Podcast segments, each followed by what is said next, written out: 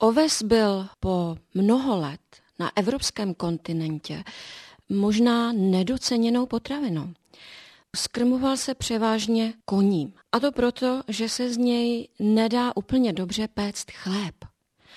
Ale v poslední době zjišťujeme, že nejenom pro kobylky a jejich lesklou srst je vhodný, ale že i člověk velice dobře prospívá na osu.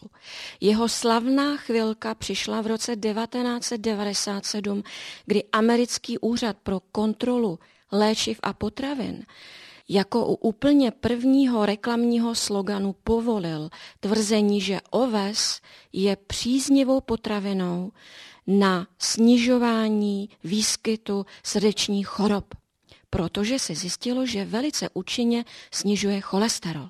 Což je velmi dobrá zpráva, ovšem v tuhle chvíli se možná ozvou celiaci. Možná by se neměli ozývat jenom oni, Hanko, ale v poslední době vlastně téměř všichni musíme, jak se zdá, přemýšlet o tom, je-li pro nás ta či ona obilovina vůbec vhodná.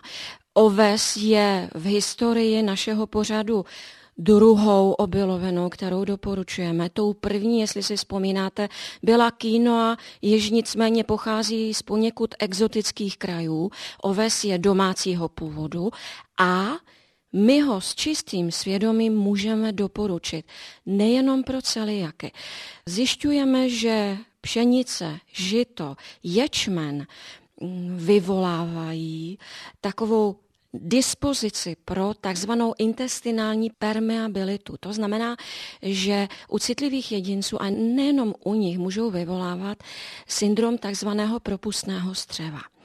Člověk je organismus nesmírně schopný regenerovat, takže to střevo se po požití rohlíku, chleba, těstovin u milionů z nás neustále obnovuje a regeneruje, ale v určitých situacích stresu, nemoci, a to je někdy ve 2 letech, někdy v 25, někdy v 50, se tato regenerační schopnost může snížit a může ustat. Takže teď nastupujeme my, výživoví poradci, a řekneme posluchačům, že oves nezpůsobuje tyto potíže, mohou ho tedy i celiaci. A zjistilo se, že pokud někdo z celiaků by snad náhodou na oves reagoval, není to ani tak na lepek v něm obsažený, on je ten lepek stejně tak i v rýži, ale to nejsou ty škodlivé formy lepku, které vadí, ale reagují spíše na aveniny, které jsou v tom ovsu obsaženy, ale to jsou velice řídké reakce. Podle našeho českého významného toxikologa doktora Jonáše sám se nesetkal s reakcí na oves, takže já vidím i ve své praxi, že to je vysoce tolerovatelná obilovina a doporučuji ho.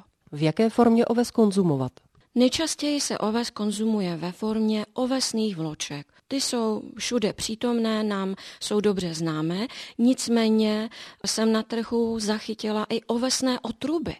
O ovesných otrubách se právě před těmi 15-20 lety vedly dlouhé diskuze o jejich velké prospěšnosti na zaléčení těch střev nemocných, trpících zácpou nebo průjmy nebo různými potížemi nebo při potížích různých zánětů, třeba střevních divertiklů. Kdybyste se zeptali ve starověké době Galéna, Maimonida, Hypokrata, co si mají počít s těmi střevními divertikly, oni by nevěděli, vůbec by na vás koukali, protože tyhle choroby prostě neexistovaly.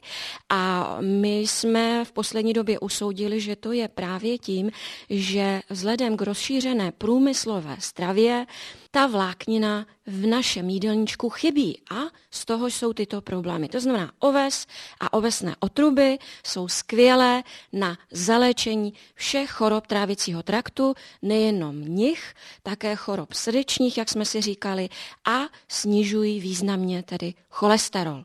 Takže když si uvařím takovou dobrou ovesnou kaši, udělám dobře. Přesně tak.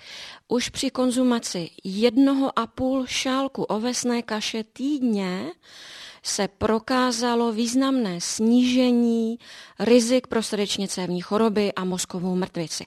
Chtěla bych jenom varovat před recepty, které se objevují třeba na internetu, až v tom nadšení budeme hledat nějaký způsob, jak si je připravit, tak hodně z těch receptů do ovesné kaše přidává také mnoho cukru ve formě sušeného ovoce, doslazovaného cukru, banánů, přidávají se tam ořechy a tak dále. Ale tím z toho pokrmu děláme takovou kalorickou bombu, řekněme. A ten přidaný cukr by našemu zdraví zase úplně neprospěl. Takže já jsem pro zjednodušený recept, ovesné vločky ve 2-3 lžících máčím v pouhé vodě, přidám do toho pokrájené jablko, které zvýší objem té kaše a naředím tu vodu trochu kokosového nebo mandlového mléka.